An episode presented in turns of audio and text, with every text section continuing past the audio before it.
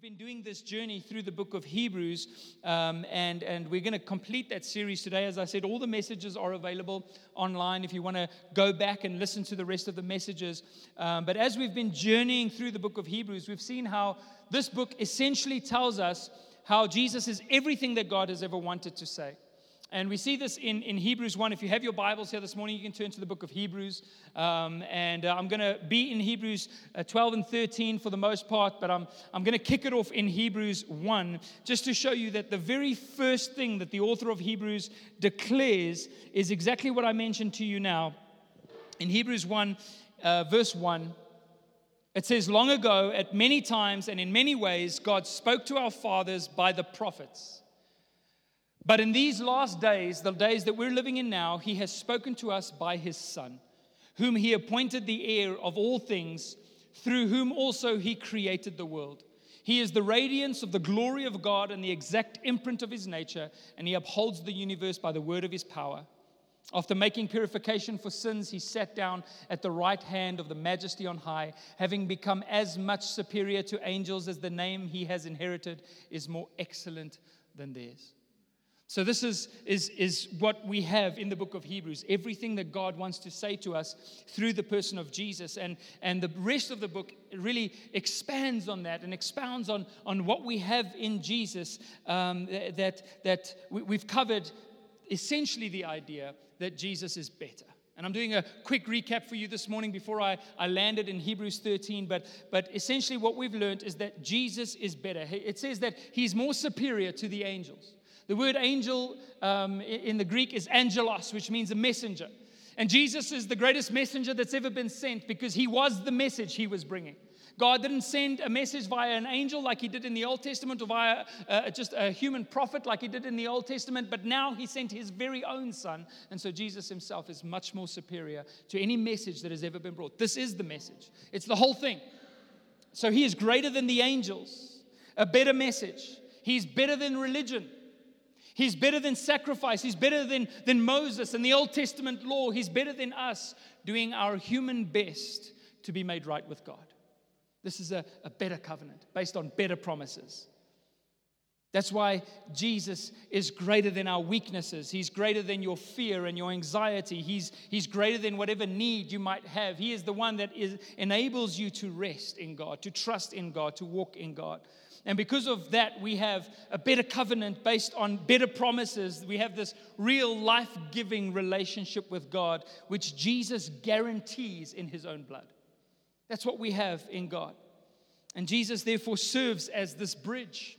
We spoke about how a bridge um, if you go to any bridge, like when I was in New York, I, I stood at the Brooklyn, Brooklyn Bridge and I walked across it. And the thing about a bridge is it has to touch land on one side and touch land on the other side. And so Jesus, in becoming human like us, even though he was 100% God, he was also 100% human. And as he put the bridge down and touched down here in this earthly human life and experienced life and was tempted on every point and suffered all the things that we suffer in our everyday lives as human beings living in a broken world, he put the bridge down on our side, but he was also 100% God, having uh, his seat and his throne in heaven with the Father. And so, in that way, Jesus became the perfect bridge, the perfect link between us, the perfect mediator between us and the Father. And He is the one that connects us and reunites us with our Father in heaven. And He's also the one that brings every blessing from heaven into your life because we have established and reestablished a connection with the Father who is in heaven. That's what Jesus has done uh, by dying for us on the cross and by being raised. He connects us to the Father. And because of that, because of that, church, we never, ever, ever, ever give up because you will not lose that connection. You are you are seated in the, at the right hand with Jesus. We, we, we, we are seated with him in heavenly places. We belong to God. We are his children. We continue to walk in faith. That's why Hebrews 11 says, because of all of this, just like all those that have gone before us, we walk by faith and not by sight. We're able to do incredible things. We run this race in this life as we're cheered on by every witness in heaven, and we grow in maturity, maturity. We grow in grace. We receive the discipline of God as He helps us to become more than we ever dreamt we could be. And this is the beautiful journey that we get to go on. And that is why Jesus, and the, the message of the book of Hebrews is that Jesus is a better deal. He's better than anything that you can do for yourself. He's better than any self-help program, uh, you know, that the world has to offer. You can go into exclusive books or any bookstore and pick up any self-help book, and you can say, "I can do this, and I'm, I'm gonna, I'm gonna fix my life, and I'm gonna change my life." But, but underneath, it, it, it can change things on the surface level, and you can modify your behavior a little bit. But there's only one God who can change your heart. There's only one power that can change your life from the inside out, and that is the transformative power of the grace of God as we behold Him. We are transformed from glory to glory into His image. So it's all about beholding, it's all about believing, it's all about fixing your eyes on Him and experiencing the change that that brings uh, to your life. And so this is the message that we carry to a lost and a dying world. Not self help, not religion, not let's motivate you to try harder this week, but forget about yourself and focus on Christ. Allow Him to do the fixing. We, we often tell people here at Anchor Church stop trying to fix yourself and rather fix your eyes on Jesus. Let Him do the fixing. Let Him do the changing. Let Him do the delivering. That's what He is good at. And so in Hebrews 3, verse 1, it encourages us to do this. This is the scripture that was the foundation of this entire series, where it says, Therefore, holy brothers and sisters, you who share in a heavenly calling. I love that. Our calling is a heavenly, supernatural, God given calling. Consider Jesus. Consider Jesus, the apostle and high priest of our confession, who was faithful to Him who appointed him. In other words, we put our faith in him. We put our faith in him as our apostle, the sent one. We put our faith in him as our high priest who reunited us with the Father, who paid the price for our sins. He was faithful, and it's his faithfulness that makes us faithful. Some people think that they have to be faithful to God in order for God to be faithful to them. I want to tell you, it's God's faithfulness towards you that's going to make you faithful towards him. It's, it's because he loved us that we love him. And so, the more you focus on how much God loves you and who you are in Christ, the stronger your commitment will become. So, don't fix your commitment, fix your eyes. Fix your faith. Fix your eyes on Jesus. And so, our mission as a church every Sunday, what we do every uh, week when we go out and we have our young adults meetings or we have our, our connect group meetings or we have our serve days or, or we're just sharing one on one with people that we meet, our mission is to invite others to consider Jesus and all that he has done, everything that he has done. And in doing so, we, even though we're just a group of ordinary people in this room, we're able to change the world. We're able to change the world. Never underestimate what God can do through a handful of committed believers. You know, you think about the fact that Jesus' ultimate plan after dying on the cross for the sins of the whole world is to entrust that message to 11, 12 guys that he had walked with. I can imagine Jesus getting into heaven and, and, and then being like, Hey, Jesus, that's amazing. You died for everybody. You completed the work. You, you were faithful to the Father, faithful to the one who appointed you. What's your plan to get this message out to the whole world? No, don't worry, guys. I left 11 guys behind. They're going to do the job.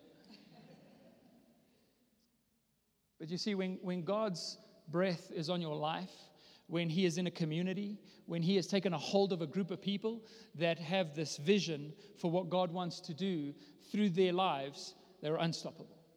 They're unstoppable and they're able to change the world. We're sitting here today, 2,000 years later, because of those 11 people because they stayed faithful to the calling that God had given them and they started turning the world upside down all the way back then. We see this in Acts 17, verse 6, when this, this news, this message about this wonderful Jesus and his grace started spreading throughout that, that region. And, and it tells us in, in verse 6 of, of Acts 17 when they could not find them, they dragged Jason and some of the brothers, some of the other believers, before the city authorities, shouting, These men who have turned the world upside down have come here also. These men, these women who are turning the world upside down. They're bringing change wherever they go.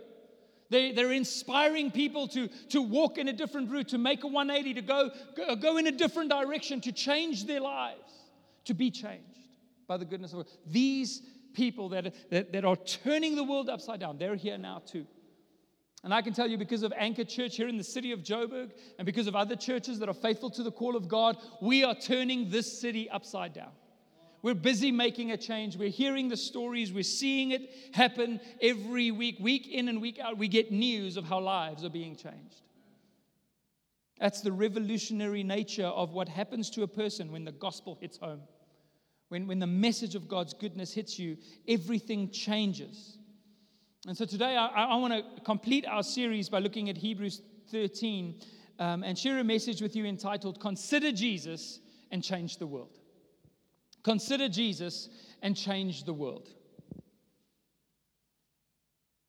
Last week we were in, in, in Hebrews 12, and uh, I wanted to read the last two verses of Hebrews 12 because we spoke about how, um, because of what Jesus has done, we haven't come to the mountain that burnt with fire. We haven't come to the law, to Mount Sinai, um, and to a place that, that leads us to rebellion because the strength of sin is in the law. But we've come to, to, to Mount Zion, to, to a new and a living way, to a new mediator, to Jesus. And through him we have life, we have relationship with God, and, and we've received something in this. And it says in Hebrews 12, verse 28, you can follow follow with me on the screens or in your Bibles, but in Hebrews 12 28, it says, Therefore, let us be grateful for receiving a kingdom that cannot be shaken.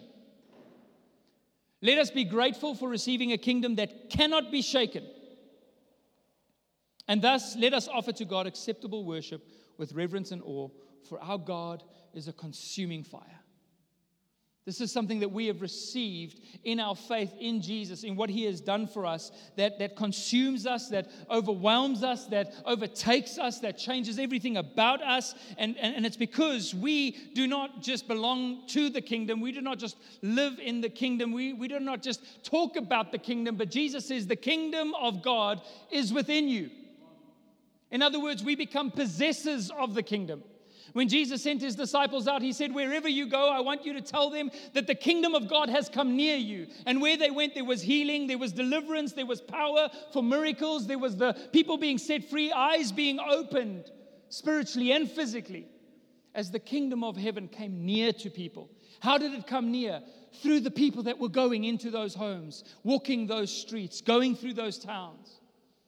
And so, in the same way, we're not just people who talk about the kingdom of God, we're actually possessors of the kingdom of God. It's within you. God's spirit and God's rule and God's reign and God's, God's life and God's intention and will and power is present within your spirit. We've got to stop um, seeing ourselves as unable or incapable to bring about change because we carry with us, the Bible says, even though we're earthen vessels, heavenly treasure. You have the power of God in you to bring about change. Your presence makes a difference in your home. Your presence makes a difference in your relationships. Your presence makes a difference in your workplace, in your school, in your friendship circle, uh, wherever you are. The fact that you're there means that God can work, that He can use you to bring about change. And so we are possessors of the kingdom. And that means that we have a vision of the world and a vision of, of life and of family and of community and of purpose and of meaning that is greater than the vision that most people live with in this world. We have a vision that is greater. And again and again and again in Scripture, from Abraham and the patriarchs to the disciples and the apostles to the New Testament believers, we see how God is constantly asking us, inviting us, and admonishing us to see the bigger picture, to live according to what is unseen. I love how, how Paul prays for the church in Ephesus and he says that the eyes of your heart may be enlightened. Just think about that for a second.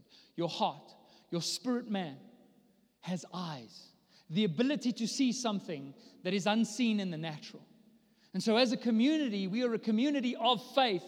We do not live according to the, the small picture that this world would paint for us, but we live according to a kingdom vision, a heavenly vision, a heavenly calling, a bigger picture, something that cannot be seen with the natural eyes of disbelief, but only with the spiritual eyes of the heart. My uh, oldest son is in grade one, halfway through grade one at the moment. And uh, when your kids go to school, what's really interesting is that they learn all kinds of phrases and all kinds of things that they come home saying. And I'm like, I definitely did not teach him that. And so, one of the things that Eli came home saying, uh, whenever he does something where he tricks you or he catches you out or he asks you a question, then he goes, Ooh, you've just been schooled at school, right? Because that's what the kids say to each other, that's what apparently he says to his friends. He tells them that they've just been schooled at school. Um, I, got it, I read through his report this last week, and, um, and it was amazing. He says he's doing really well in all of his subjects, but there's just one thing. If he can just not chat so much in class and distract the other kids, that would be great. And this is Eli, and so he's out there and he's like, You've just been schooled at school. And here's the point is that the world will attempt to school you. This entire culture that we have, this entire world that we live in, it's set up to school you into living in a certain way and thinking in a certain way. And this is how you must think, and this is what you must desire, and this is how you should live. And we get so schooled here living in this world that when we hear the truth, it sounds crazy. It sounds absurd. That anything meaningful and true and full of purpose is almost mocked in our world because of how we've been schooled. But the truth is that while every earthly philosophy will fail, and people will tell you that they figured life out, people will tell you that it's all about this or it's all about that. Let me tell you, the, the people that do not have this kingdom vision, they're guessing at best. The only way, the only thing that we have, what we've received is not a philosophy, not something that can fail, not just a thought, not just a, a culture, but a kingdom that cannot be shaken. A truth that endures throughout the ages. It's, it's solid rock. It's the truth of God, the truth of Jesus. And when you've received it, it doesn't matter what you might go through. It doesn't matter how you might be mocked. It doesn't matter what people might say about you because you cannot be shaken either. If the kingdom that is within us cannot be shaken, then neither can you. Stop thinking that you're going to be lost or broken or shaken beyond recovery. You cannot be. We might be hard pressed, as, as, Paul says, but we cannot be destroyed because of what God has put on the inside of us. So we serve this almighty, all consuming God who cannot be overcome. And the author of Hebrews wants us to know this that you are greater than, because of who is within you than what you ever thought. And you can make a bigger difference than what you ever thought. And that gives us the ability to live life differently. So the author of Hebrews carries on and he says, Since we've received this kingdom and are partakers of his power, and since we have this perspective of, of, of a heavenly truth and reality and kingdom, let us not be drawn away. Don't allow the world to school you. Let us not be distracted from keeping our eyes fixed on Jesus and pursuing the purpose that God has for your life. And so he continues by speaking about why we as the church are different in this world. What makes us different? What makes us stand out? What makes us seem crazy to the world, which is just so countercultural um, as we are spirit led and, and, and fueled by the Holy Spirit? Uh, something that drives our lives from one day to the next that makes us look different. And I'm going to run through just uh, three or four of these things that, that Paul mentions. And he goes into Hebrews 13. It's almost, sorry, not Paul, but the writer of Hebrews. Um, and, and, and so he, he, Hebrews 13, verse, verse 1, and, and he, he runs through these things. It's almost like he was kind of wanting to write a lot more, but he ran out of time. And he's like, let me just tell you a few things real quick. And then at the end, after you know, a letter that has 13 chapters and went into a lot of depth. He's like, I'm sorry, this letter is so short. Um, and so, uh, but in Hebrews 13, verse 1, he starts with this let brotherly love continue. How are we as the church different? How are we as the church different from the world? The world is, is a harsh place. People find it uh, acceptable to betray one another and to uh, speak badly about one another and to step over one another and to, and to disregard those that are in need or those that are hurting or those that are in a weaker position, to, to, to live life according to their own rules, no matter how it might hurt others. That's the world that we live in, but we have received a kingdom that cannot be shaken. And the first thing that that kingdom would produce in your life is brotherly love a love for those around you. And, and, and so we're called to love each other. I remember when Eli was, was two years old, his twin brothers were born, and, and they were in ICU for a little while um, as they were born a little bit prim, and then they came home, and, and we were worried, like, you know, he, he's going to now share, um, you know, his parents' attention with, with, with two brothers, not just one, and we were worried about how he was going to respond to them when we brought them home, and, and so we brought, we brought those twin babies down uh, home, and we put them down um, in their little car seats, and we called Eli, and we're like, Eli, come and meet your brothers, and we were just overwhelmed by, by his response. He literally, he saw them, he went down on his knees, he put the, his hand on each of them, and he said, My babies. like, like these are his babies. And, and at night, if we didn't let him hold his brothers, it's kind of like he would cry. He wanted to hold them, and he didn't want help. He wanted to hold them. His two, his two-year-old self wanted to hold those babies by himself and, until he got tired of them, and then he's like, "Take this baby, take this baby away from me."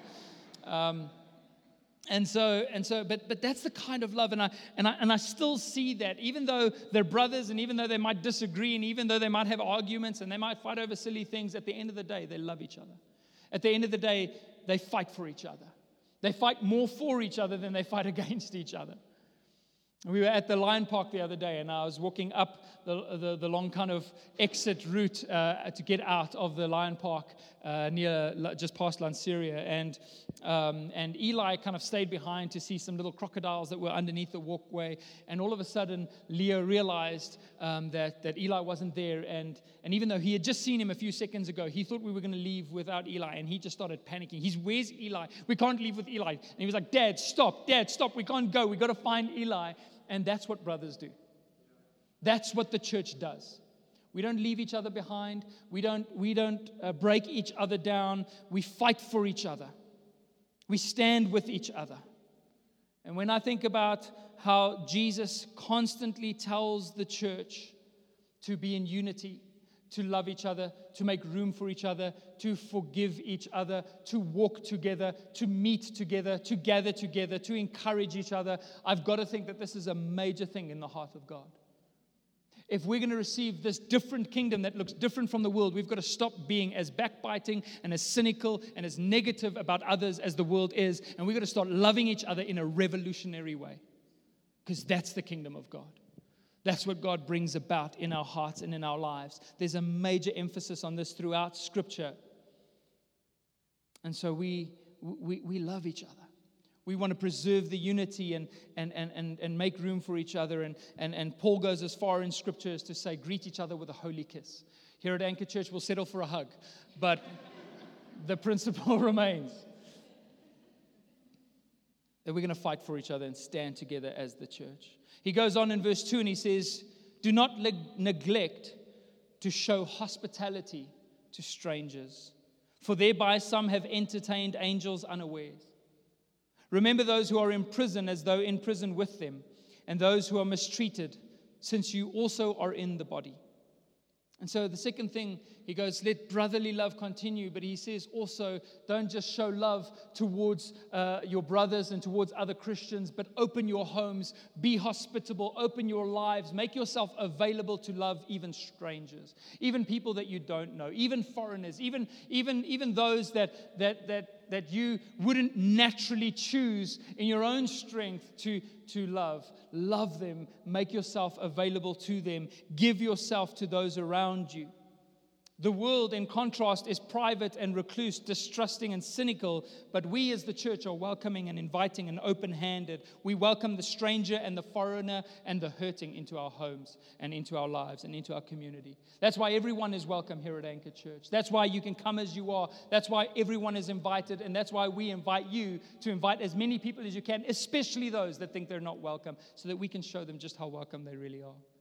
Because we're hospitable. And I love how it says that, that when we do that, it's some people have been so hospitable that they didn't even realize the people that they were bringing into their homes were actually angels. They've entertained angels unaware. And what I love about that is it's like, it's such a godly thing to be so open with your life, that you're so open to serving others, that the, the, the line between what's spiritual and what's natural, between, between it begins to blur because you're so in sync with the heart of God and the kingdom of God that you're, you're entertaining angels, you're making coffee for an angel, you don't even realize it. And this is truly what has happened is people have said, You're welcome, whoever you are.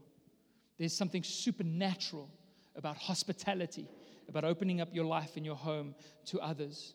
It's the heart of God. In Luke 14 21, we see how the master of the banquet, as this story gets told by Jesus, the master of the house became angry because those that were invited were turning down the invitation. And uh, that's a, a sermon for another day. But he said to his servant, Go out quickly to the streets and the lanes of the city and bring the poor and the crippled and the blind and the lame. The message uh, trans or paraphrase says this He says, uh, Collect all who look like they need a square meal, all the misfits and homeless and wretched you can lay your hands on and bring them here. And that's our, that, that's our mission to be hospitable, to consider those that are suffering and those that are in prison, and to have genuine compassion for people as if we were there with them. And that's what the kingdom of God looks like. Verse 4, he says, Let marriage be held in honor among all, and let the marriage bed be undefiled, for God will judge the sexually immoral and adulterous. That word for held in honor there, where he speaks about holding in honor, that word for honor is the same word that in other places in Scripture is translated as precious. For example, in, in 1 Corinthians 3, verse 12, when it talks about building with, with gold and silver and precious stones, it uses that same word. And in 1 Peter 1, verse 19, talks about the precious blood of Jesus. It's the same word that in this context is translated to honor, and it, and it means that we should consider marriage as something precious as something valuable, as something important, to be treasured like gold and silver and rare jewels, to be revered and respected. In other words, when you think of, of marriage, let yourself be gripped with an emotion of tremendous respect and sanctity. And we're going to talk about more about that in our series uh, called Sacred um, on relationships coming up. We're starting that next week. But, but this is in contradiction to how the world thinks about marriage. This is in contradiction to what we see in movies and on TV, where, where it's like a casual agreement that there is no need to honor or to hold in reverence. And, and, and so, because of that, because that's the culture of our world and people have been schooled by it, we have countless people living as if marriage doesn't matter, as if it's just something that you can take lightly. And if you feel a little bit unfulfilled, that you can just find somebody new. That if there's a little bit of trouble, that you could just walk away and, and, and, and, and find somebody else to marry. And so people don't hold marriage in, in, in reverence, and God is serious about this. That's why he says that where people have chosen to disregard their marriage vows and to go out and to be sexually immoral and adulterous, God takes that really seriously because that covenant is precious to him. It's a reflection of our covenant with Jesus. And so, as the church, we hold marriage in honor as precious. We take it seriously. Hebrews 13 5, he says, Keep your life free from the love of money. So, so far, uh, he has said that first of all, we're to love each other that we're to be hospitable and compassionate, that we're to honor marriage. And then he says that we're to be free from the love of money and be content with what you have, for he has said, I will never leave you nor forsake you. How beautiful is it that being content and free from the love of money comes from faith in the fact that God will never leave you, that he's your provider, that he's the one that looks after you.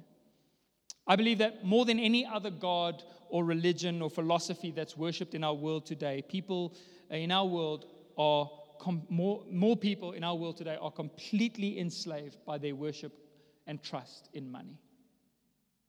It's, it's, it's something that rivals and, and, and fights for the hearts of people and draws them away from Christ.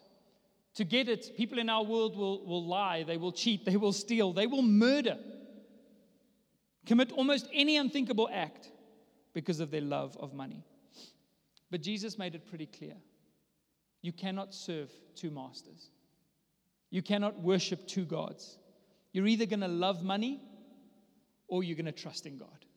You're either going to serve money or you're going to serve God. You're going to serve Him and trust in Him. So, um, we, we, we often tell to people that that if, if you don't see God as your provider, you'll worship your salary as your savior. And, and here's a clue as to whether or not you may still need some of God's grace to release you from that grip of greed. If you worship louder and more passionately and more wholeheartedly on a Sunday morning when your bank account is full than when it's empty, Jesus help us. Right? When you can't give to church or to the kingdom or to a greater cause because what will happen if I don't have this money?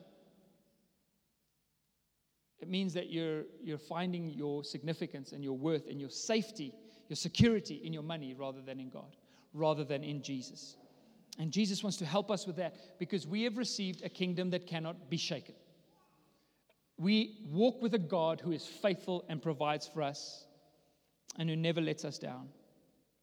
It's one of the most um, and I want to say here, here at Anchor Church, we need money, we use money, we like money because it means we get to do the stuff that we have in our hearts to do, but we do not love money.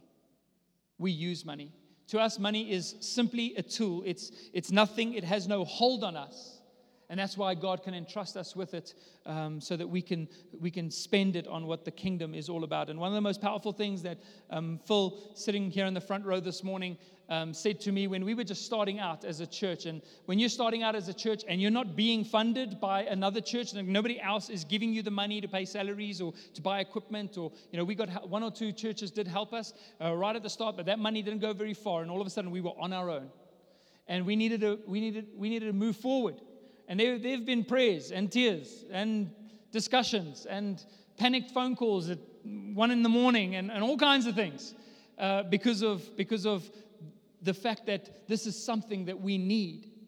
But one of the most powerful things that, that Phil told me in the beginning of our journey was that money is nothing. In fact, he said money and vehicles and buildings and all of these things are simply the exhaust fumes of vision. God gives us the vision and He provides for that vision. So we don't worry about money. We don't worry about money. We need it. We're going to ask you for it. We're going to use it boldly, but we don't worry about it because we know that God provides for His mission. He provides for His vision. And so He's our provider. The money isn't our Savior. And that's been our story as a church. And so don't love money. Don't find your safety or security in it because God will not forsake you. Hebrews 13, 7 to 9 he says, Remember your leaders, those who spoke to you the word of God, consider the outcome of their way of life and imitate their faith.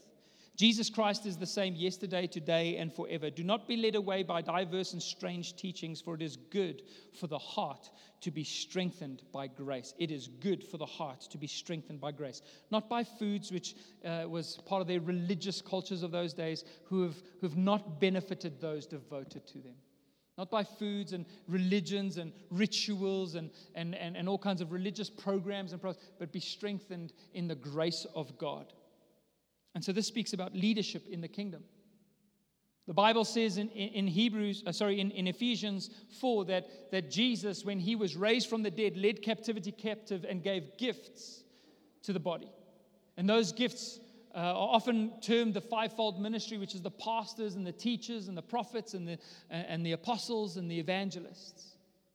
And oftentimes, when you talk about a pastor or an evangelist or, or, or a prophet or an apostle or whatever, we, we often uh, speak about them as being in full time ministry. But Ephesians 4 actually tells us that they have been given the job of equipping the saints for the work of the ministry. And so essentially, when I tell people I'm not in full time ministry, I'm in full time equipping.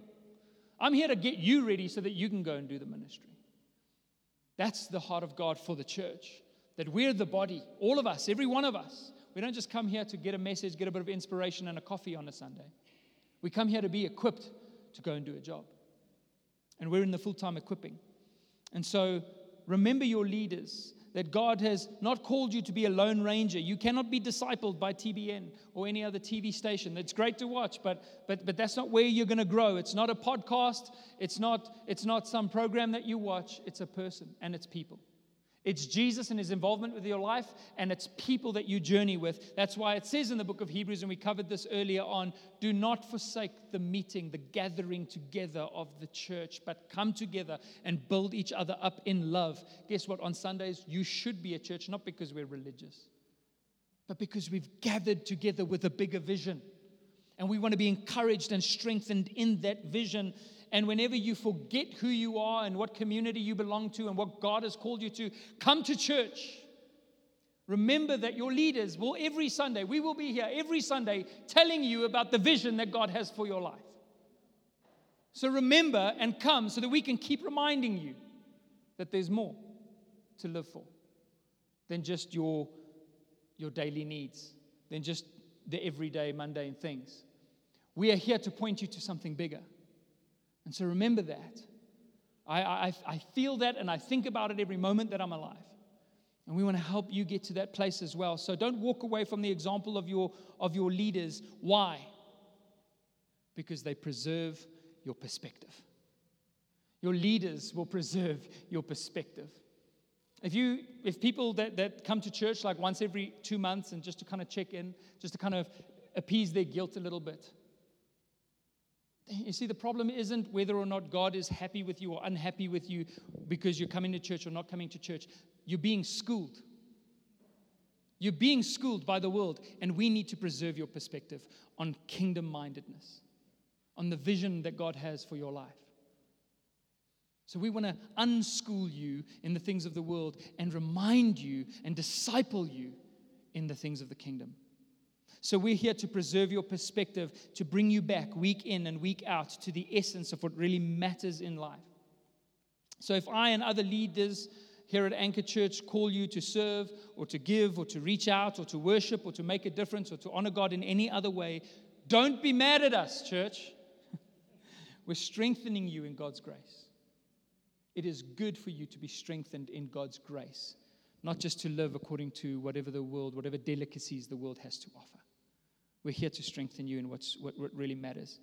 He goes on and connected with that in verse 17, uh, Hebrews 13, 17, to say, Obey your leaders and submit to them, for they are keeping watch over your souls, as those who will have to give an account. To me, that's one of the scariest verses in the Bible. That one day I will stand before Jesus, and he said, Remember that person I sent to your church? You were appointed by the Holy Spirit to watch over their souls. And so sometimes that means that as leaders, if we need to have a hard conversation with you about a decision that you're making or a way that you're walking or, or something that might harm you, don't be mad at us. Again, it's because we are taking our responsibility seriously because we are going to stand before God and we're going to give an account of what we did. I love this verse. This, if that's one of the scariest verses, this is one of the verses I'm the most grateful for. It says, Let them do this with joy and not with groaning for that would be of no advantage to you. As a pastor, I love that verse. I feel like I can relate with it. I feel like I can dance around it. I feel like I can celebrate that verse because let me tell you, it's not always a joy. People can make it difficult for us sometimes. And so, being a pastor, being a leader, being leaders of the church is tough enough. We get enough um, resistance from the world out there. We get enough accusations and criticisms and, and, and, attack from the world out there. As a church, whether you remember here at Anchor Church or any other church, let's not be a part of that crowd. Let's not be a part of the world that attacks the church, but rather let's stand with the church and those that lead in the church. People out there use their words so carelessly to criticize and to break down. There's enough of that already. They're constantly shaming and, and breaking down and attacking the church and its leaders. But as Christians with a kingdom uh, perspective, can we please be different? Can we please be different? Can we please watch our words? Can we please watch the things that we say and use the breath that God has put in our lungs to build up rather than to break down? To honor and to encourage. And the scripture says that's an advantage to you. That's an advantage to you if you can do that. Hebrews 13 from verse 10. I'm just going to read this part, little part here and I'm going to finish on this this morning. He says, We have an altar from which those who serve the tent have no right to eat. And I'm just going to pause there for a moment. You can just leave that scripture up there. Because we have this altar who those who serve this tent have no right to eat. In other words, we're nourished from what we receive. We, we grow and we live and we're energized by what we receive from the altar. The altar is what Jesus has done for us on the cross, it is the finished work. But those who serve in the tent, in other words, by the law and also this body, they cannot eat of this. There is an energy and a feel and, and an ability and a supernatural power that we have that we can eat of and be nourished by that you cannot get through human strength, that you cannot get from serving yourself. That's what we live according to. That's what we eat from. And it essentially says that we get our acceptance and our significance and our worth from a different place. I'm going to read that, the rest of the scripture. It says, For the bodies of those animals whose blood is brought into the holy places by the high priest as a sacrifice for sin are burned outside the camp. So Jesus also suffered outside the gate. There's an emphasis here on he suffered outside the gate Golgotha, sitting outside of the, the city walls of Jerusalem, in order to sanctify the people through his own blood. Therefore, let us go to him outside the camp. There's a, there's, a, there's a removal from, from the city walls, from where the world lives, from where the world exists. We go outside with Jesus. Outside the camp and bear the reproach he endured. In other words, we won't be accepted always by the world. For we have no lasting city here. Here on this earth, we have no lasting city, but we seek a city that is to come the heavenly vision, the kingdom mindedness, the kingdom perspective, not putting our roots down in this world. Through him, then, let us continually offer up a sacrifice of praise to God. Once you get that perspective, the next thing that will follow will be praise. That is the fruit of lips that acknowledge his name. Do not neglect to do good and to share what you have, for such sacrifices are pleasing to God. So you will praise and you will please the moment you get the perspective. There's an element here where it speaks about we have nourishment that comes from this altar that cannot be received in the world that people in this world cannot have. And it speaks about how Jesus was, was crucified outside of the camp, that he uh, was rejected and excluded and despised by people. We see that in Isaiah 53, that he was, he was despised and we, we, we esteemed him not. And so it says that as the church, we live in a different city. We live for a different kingdom, not this earthly kingdom. And this reminded me of, of Luke 14 33. Because Jesus speaks about following him and he speaks about discipleship. And he says, So therefore, anyone who does not renounce all that he has, in other words, walk away from the city, cannot be my disciple. If you're holding on to your own things and you're going to try and save yourself and you're going to try and make yourself something in this life, you wouldn't be able to follow Jesus with that. But the very next verse is what I want to finish on this morning. Verses 34 and 35 says, Salt is good. But if salt has lost its taste, how shall this, its saltiness be restored? It is of no use either for the soil or for the manure pile. It is thrown away. He who has ears to hear, let him hear. So, what's the correlation there in closing this morning? What's the correlation between renouncing everything, walking out of the city, being with Jesus in a place outside the accepted culture and norms and values, and being salt to the earth. Because Jesus mentions those two things in correlation. And here's what he's saying if we're going to flavor this earth, if we're going to bring hope to this life, if we're going to bring change to our world, if we're going to bring, bring anything to our city, we cannot be like the city. We're in the city, we're for the city, but we're different. We cannot lose our flavor, otherwise, we won't be able to bring the flavor. We cannot become like the world, otherwise, we have nothing to offer the world. And so we stand apart. We stand different, even though we stand with and for. So don't live according to the world because then you have nothing to offer and your life will bring no change. I don't know if you've ever had popcorn with no salt. Is there anything worse? It's like eating cardboard. It doesn't matter how late you are for the movie, the movie, it can continue. You'll catch it when it comes out on DVD. But you're not going into that movie theater without salt on your popcorn because otherwise it's tasteless. Butter salt is best. I'm sure we all agree here at Anchor Church, right? So the salt has the ability to bring something to life that would otherwise be completely bland. That's our calling as the church to bring the city to life, to, to, to bring people's lives to life, to bring marriages to life, to bring relationships to life, to bring families to life, to bring, to bring life to every space that we move in. The kingdom of God has come near you. How are we going to do that? Not by being like the world but by walking according to a heavenly vision, by walking according to a kingdom vision. And uh, this is what we need. We need to help others see that there is a greater way, a better walk, a more fully flavored journey.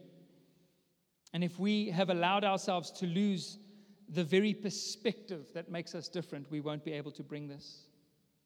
So the writer of Hebrews concludes by saying, Let us live differently. Let's love each other. Let's be hospitable. Let's be compassionate. Let's honor marriage. Let's be free from the love of money. Let's respect our leadership, not making it difficult for them. Let's be the kind of people that are willing to be separated and to stand apart so that we can change the world. And that is why I conclude our journey through the book of Hebrews with the words Consider Jesus and go out there and change the world. Amen? Amen. Let's, let's pray together this morning.